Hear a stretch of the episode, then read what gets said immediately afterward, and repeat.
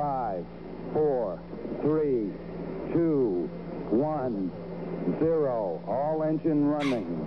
Liftoff. We have a liftoff. Welcome to the Plymouth Meeting Church podcast. Thank you for tuning in.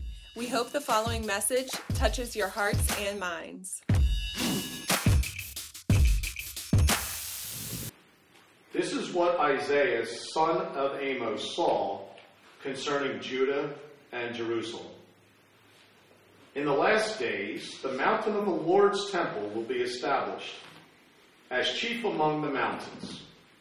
It will be raised above the hills, and all nations will stream to it.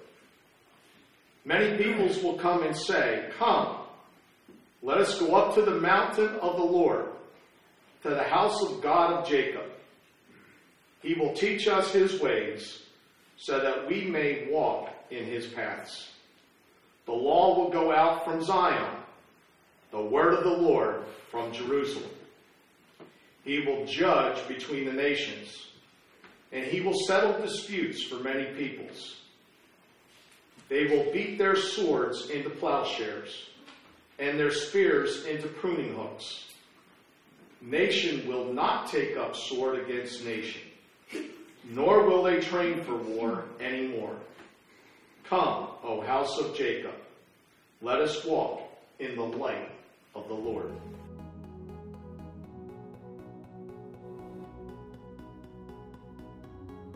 So, when I was a kid, there was a period of time where I was confused about Advent because no one explained what Advent was to me. Christmas is the big day. You know, as a kid, December 25, Christmas is the thing. Christmas is the big day. Why don't we call it Christmas season? Why do we have this thing called Advent? There's no Advent day. You know, we don't get presents on Advent Eve and stuff. You know, it's like, why is it called Advent? And uh, so, okay, what is Advent season?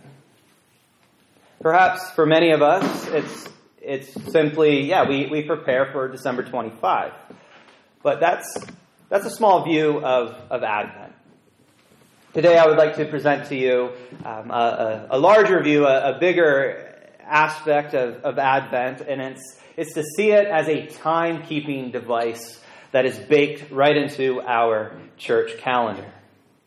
We won't explain everything about Advent uh, today. Don't don't worry. Uh, but today we're going to take a look at Advent through the lens of of time.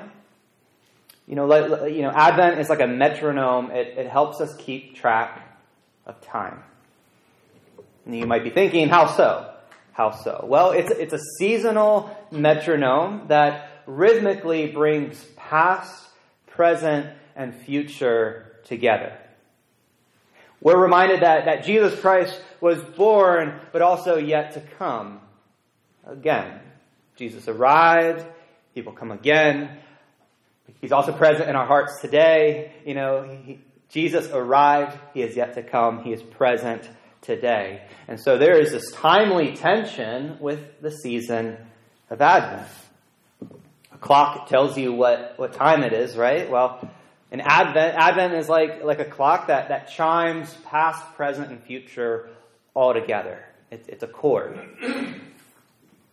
the Advent clock, so to speak, it, it teaches us that this Jesus who arrives is coming. He's here. If we're open to it, Advent can, can teach us how to inhabit the time that we're given. It can inspire us to hope. It can give us visions of, of peace and goodwill to all humanity. And so today, and then this whole season of Advent, let us listen to the metronome of, of Advent. And as we do so today, as we embrace this timely tension of Advent, we have three main passages to look at today uh, Isaiah chapter 2, then we'll bounce to Matthew 24, and then we'll wrap up with Romans chapter 13. Let's pray. Gracious Father, thank you for this beautiful day. Thank you for this beautiful church. I ask that you would tune all of our hearts together today, this morning. Meet us in our imperfections.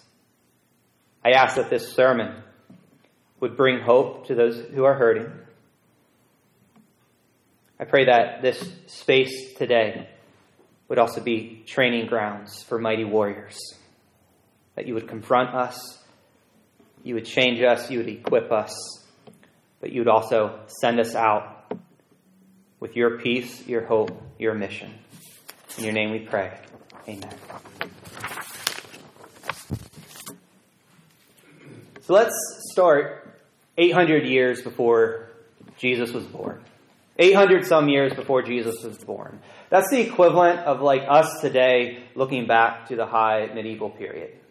Or like if we were studying Genghis Khan. He lived 800 some years ago. All right. 800 years before Jesus was born, there was a man named Isaiah.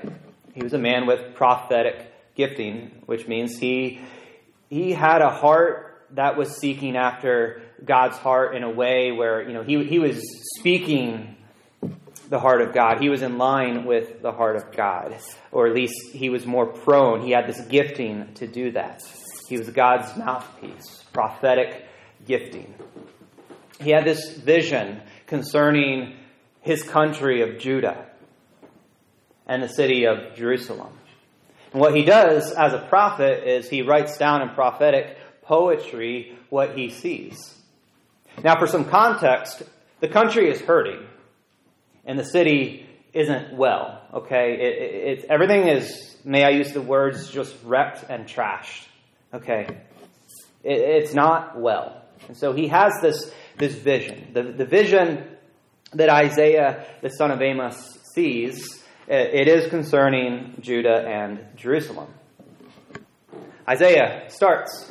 He says, In the last days. In the last days, okay? So this signals that this is a vision that is pointed forward in the future, some future era of time in the last days. The mountain of the Lord's house will be established at the top of the mountains, and it will be raised above the hills.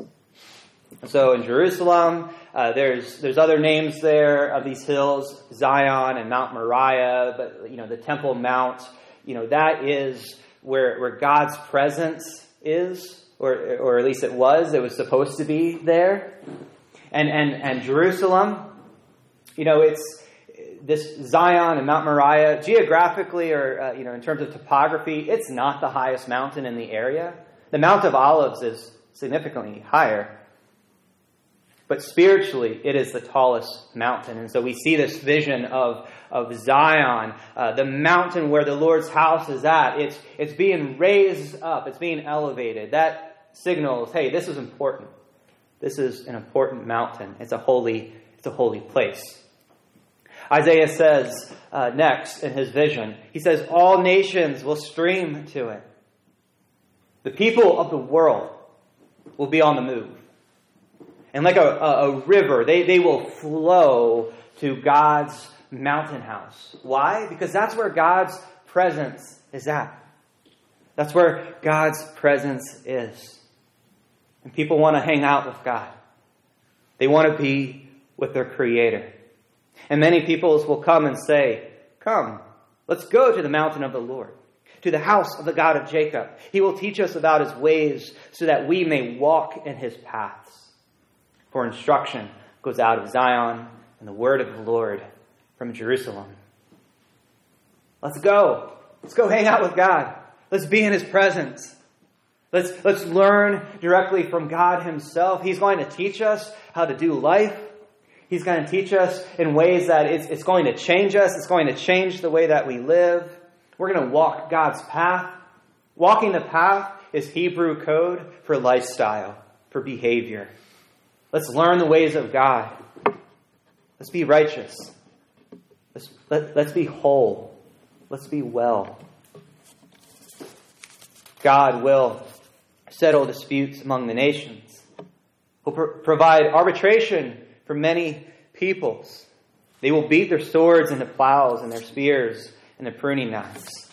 Nation will not take up sword against nation, and they will never again train for war. So, what's happening here in this vision? You guys see it?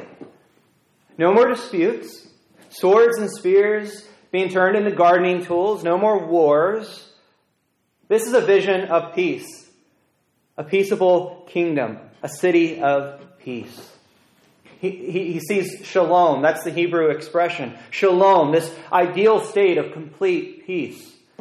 Not just half peace, three quarters peace, holistic peace, ideal peace, shalom, the ideal state of complete peace. He sees this shalomic city. And in contrast to destruction and war and geopolitical arguments and turmoil and upheaval and injustice and sin infested streets and broken families and worship charades and just downright rebellion that's just all over the place, Isaiah sees this vision that goes well beyond just Judah and Jerusalem. He sees the nations of the world streaming to God, living in peace. I think we can relate to this. If you want to know where Judah was in this time, go back and read Isaiah chapter 1. It lets you know how messy things were. Jumping from Judah to us today, I mean, there's Ukraine and Russia and mass shootings and opioid addictions everywhere, a, pornography epidemic, and environmental degradation, and there's genocides, starvation, sex trafficking, and it goes on and on and on. And sometimes we wonder are we numb to this? Do we react? Do we go to our knees and cry out, Maranatha, Lord, come? When can we get here? When, when can we get to this peaceable kingdom? Right? Well, again, Isaiah says it's, it's in the last days. The last days. Peace will come someday in the future. We don't know when, but what we do know is that restoration is promised. Restoration is promised, but it's not instant. And so the thing about prophetic poetry, prophetic imagination, prophetic imagery, and, and, these symbols and stuff is that while it does point to a far date in the future, prophetic imagery can also serve as a type of archetype or an emblematic uh, vision that inspires us over and over and over again. Each generation can behold this vision, this symbolic city of peace. And by the way, it shows up again in Revelation 21. Someday we will all get there, and I'll give you all a high five when we do. This is a real city, it is in the future. But each generation, we behold this prophetic imagination. We get to, to think about it, we get to uh, embrace it, and crave it, and pray for it. And so while we live in the tension of our city today, we envision God's city of tomorrow. So we hold on to this, this promise that someday God will be fully here in, in a final way where, with no more sin, no more tears, no more crying. Someday all the nations will stream to God. And you know what? The church is a preliminary realization of this. The nations are streaming to God. If we get out of our American bubble, every day around the world, the gospel is proclaimed. Instruction is going out. The church is filled with people of the world, people of the nations. Somewhere around 2.4 billion Christians right now learning to walk God's path. I was just reading, uh, uh, like, the average Christian in this world most likely is from Nigeria and they're a, a teenager female. There are Christians all over this planet. And in many areas, it is growing. We don't always see it here in the States, right? But the point is, the church is filled with the nations, a preliminary realization of this.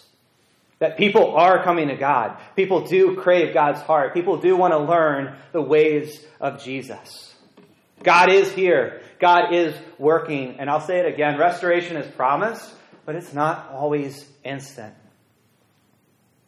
So as we reflect on Advent, and we think about the God who arrives to save and to restore, if we sit in that, I think we become many things, but we become a, a congregation of hope. As we sit in this reality and this promise that our God is one who's not far off, he's not dead, he's not asleep, but he is the God who, who shows up, the God who arrives. We let that shape us, we, we become a congregation of hope. We become eager. We become patient. Restoration is coming in the future. Now, in Matthew 24, Jesus is with his disciples on the Mountain of Olives. And the disciples, they ask for a private lesson from Jesus. That's nice, right? Hey, Jesus, can you help us out here? And do you know what they were asking about? they were asking about future events. You know, it's the one thing pastors don't want to preach on, but it's the number one thing most congregants want to learn about. and the disciples are right there with it.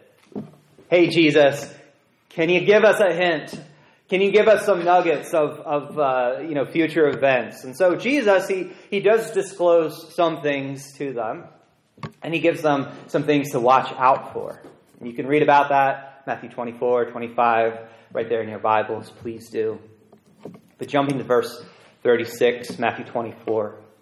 And this is about Jesus' uh, second coming. Now, concerning that day and hour, no one knows neither the angels of heaven nor the Son, except the Father alone. You see, Jesus is arriving again in the future. And for us, the disciples, us, Jesus says, okay, there will be signs that will point out that, yeah, you can expect Jesus' return is, is coming. But here's the thing you're not going to know when. In the future, it's going to happen. It's going to be in the last days. Heaven has a secret. There will be an hour when Jesus arrives again. A second advent, so to speak. And then jumping to verse 42.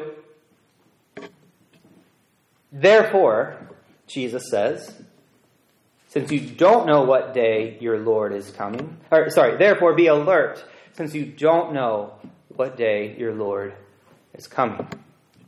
And so, some of us, when we think about the future, um, the academic term is eschatology. We think about future events. Some of us might want to make charts and graphs and timelines, and we want to try to map out the future with accuracy. We want to read the paper, we want to know what's going on in the Middle East, we want to start to map things out. Jesus isn't being witty or complicated. He's very clear here. We don't know when Jesus is coming back. We don't know. We can pick up on some signs, but we don't know. Jesus says, but know this. This is what I want you to know, okay? I, but know this. If the homeowner had known what time the thief was coming, he would have stayed alert and not let his house be broken into. So he paints this little picture of a homeowner who's awake. You guys awake? Alert. They're fit. They're ready to go. Maybe they got some home alone traps set up, ready to go. They got their dogs at the door. The thief will not be successful because this homeowner is ready to go. The break in will be prevented. This is why you are also to be ready, Jesus says. This is why you're supposed to be ready, because the Son of Man is coming at an hour you do not expect expect. Second Advent, second Christmas, the second coming of Jesus. It's going to come at an hour we do not expect. We don't know when Jesus is arriving. And guess what? This stretches us to live in constant expectation. It shapes our life to be ready, to be vigilant, to be prepared. We don't know when Jesus is arriving. Advent means arrival, a time when someone or something arrives. Advent teaches us a posture of active waiting, expectation, anticipation. Again, it's a seasonal reminder in the church calendar, in, in our yearly calendar. It is a seasonal metronome, a seasonal reminder of this tension that the king is born, but yet to come again. Jesus is born, but yet to come. And in this tension, be ready. Now, it's not a passive waiting. One author talks about there's different types of waiting, okay? It's not like waiting for a pot to boil. Or it's not like hearing the ice cream truck three blocks away and you run to your curb and you just wait until that truck comes with the treat. Waiting for Jesus does not mean you put your life on pause. It doesn't mean you check out. Advent teaches us the opposite. It teaches us to be ready in the present. It offers us this alternative rhythm of what we can call hopeful trust. With hope and expectation, we trust that the King is coming. He will establish his kingdom forever and ever. The King will return. And it's this hope, this future vision of the King's arrival, that shapes how we live today in the present. It shapes our witness as a congregation. It shapes how we do missions. It shapes, it shapes how we reveal the heart of God to each other and to the world around us. The King is returning. May that shape our stories. May it shape how we teach and take care of one another, how we spend our money, how much time we're on our phones or in front of the television. The King is coming back. And so, as an illustration here, when you know you're, you're getting a, a special guest, I would imagine most of us, probably all of us, will do a little bit of cleaning up. You, you're having a special guest coming, coming to your house. That will change and shape how you live. You'll clean up at least a little bit. You'll, you'll straighten the couch and the pillows. Hey, are there clean sheets on the bed? Fresh towels?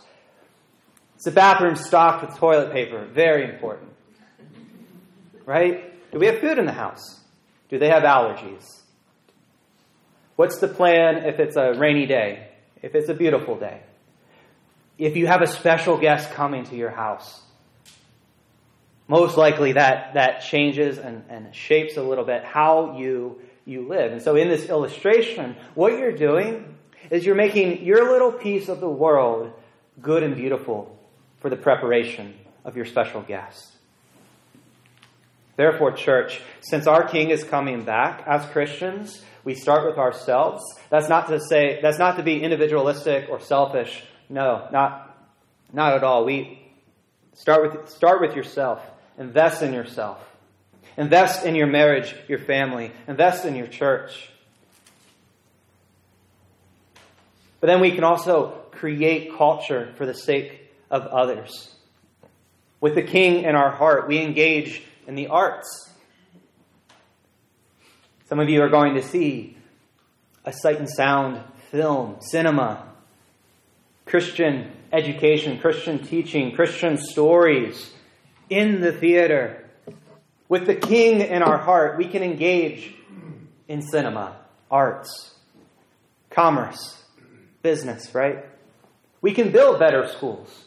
We can build better hospitals, better housing facilities. We, we can advocate for wholesome politics. Why? Because all of these things are previews of forthcoming peace. Okay? Isaiah's vision of this city of peace wasn't just for giggles. Okay? And so we sing this time of year, let every heart prepare him room. With the impending arrival of the king, with the tools that we have, with the time that we have, with the resources that we have in our generation, in our context, our congregation is called to be ready. We're called to be active, to embody Jesus. We are an invitation of truth and grace to our city.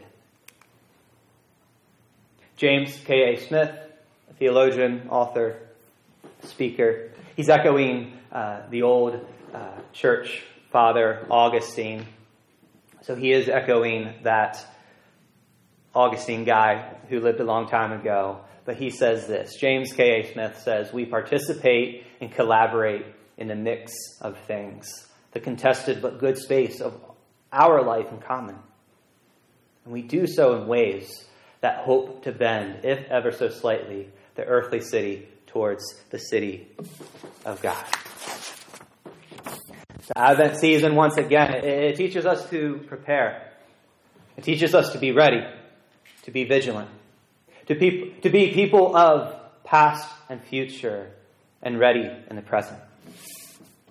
I want to go to Romans 13 next, but first I want to circle back to Isaiah one more time. Isaiah's name, his, his name means Yahweh is salvation, which is very fitting. Isaiah saw this vision of the nations streaming to God's presence. The gospel is ringing out. It's such a beautiful vision of peace, a beautiful vision of God's presence. And when we put forward a good story, uh, uh, good news that is way bigger than you know ourselves, when we put this this vision, this prophetic imagination before us, it's an invitation to turn. It's an invitation to turn towards this peaceable kingdom. And another word for turn in Christian vocabulary is repentance. Isaiah's audience, it wasn't just like, oh, thanks, Isaiah. Thanks for, thanks for the poetry. No, that, that's an invitation to turn back to God, to repent, come back to God and be ready, be alive, be free. A beautiful vision of peace. And as we await that, the arrival of this future city, Jesus says to us, He says, Be ready and be watchful. And pray for that kingdom to come on earth as it is in heaven. Now, finally, uh, just to help bring some application, I'm going to borrow straight from the Apostle Paul here. In the letter to the Romans, the church in Rome, Paul is hammering out theology. He's, he's wrestling with what it means to be a society of, of Jesus followers. And just kind of picking up in the middle of things. Love does no wrong to a neighbor. Love, therefore, is the fulfillment of the law. Since you know the time, it's already the hour for you to wake up from sleep, because now our salvation is nearer than when we first believed. Meaning, we are further up the slope than when we first were saved, when we first believed. The night is nearly over, and the day is near. Night almost over, day is near. Night means the, the present age, day is symbolic for Jesus' arrival.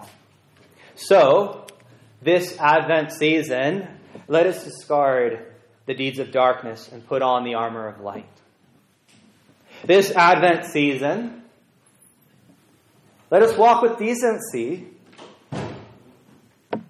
as in the daytime, not carousing and, and drunkenness, not in sexual impurity and promiscuity, not in quarreling or jealousy. But this Advent season, let's put on Jesus.